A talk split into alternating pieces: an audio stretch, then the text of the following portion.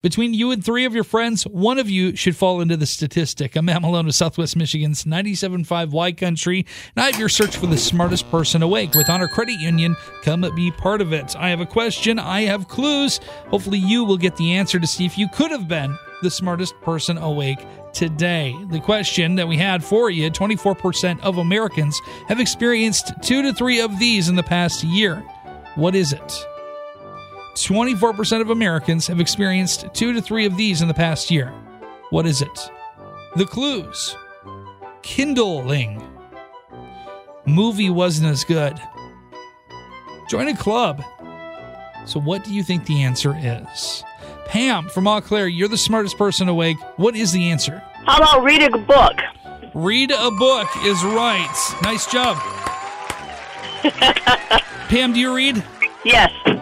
How many books have you had so far this year? Ooh, I haven't even finished the one I started yet. Hey, that's okay. You've got you've got room to go, right? You still have Yes. uh, another few months, four months left in the year, so uh, plenty of opportunity for that. But uh, the clues that we gave, Kindling, because the Amazon Kindle, it's a book reading device.